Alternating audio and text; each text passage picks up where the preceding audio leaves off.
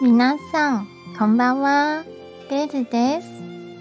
台湾に常識語という本があります。そこにはとても良い言葉がたくさんあります。なので、少しずつ紹介したいと思います。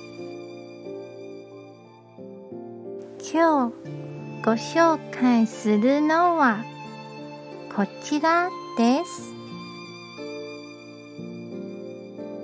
一つの固い信念を待つなら成功はすぐ目の前にあります。女子語にはこのような言葉がたくさん書かれています。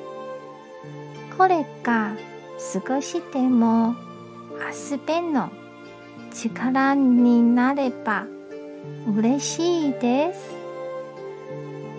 今日も一日お疲れ様でした。ゆっくりお休みくださいね。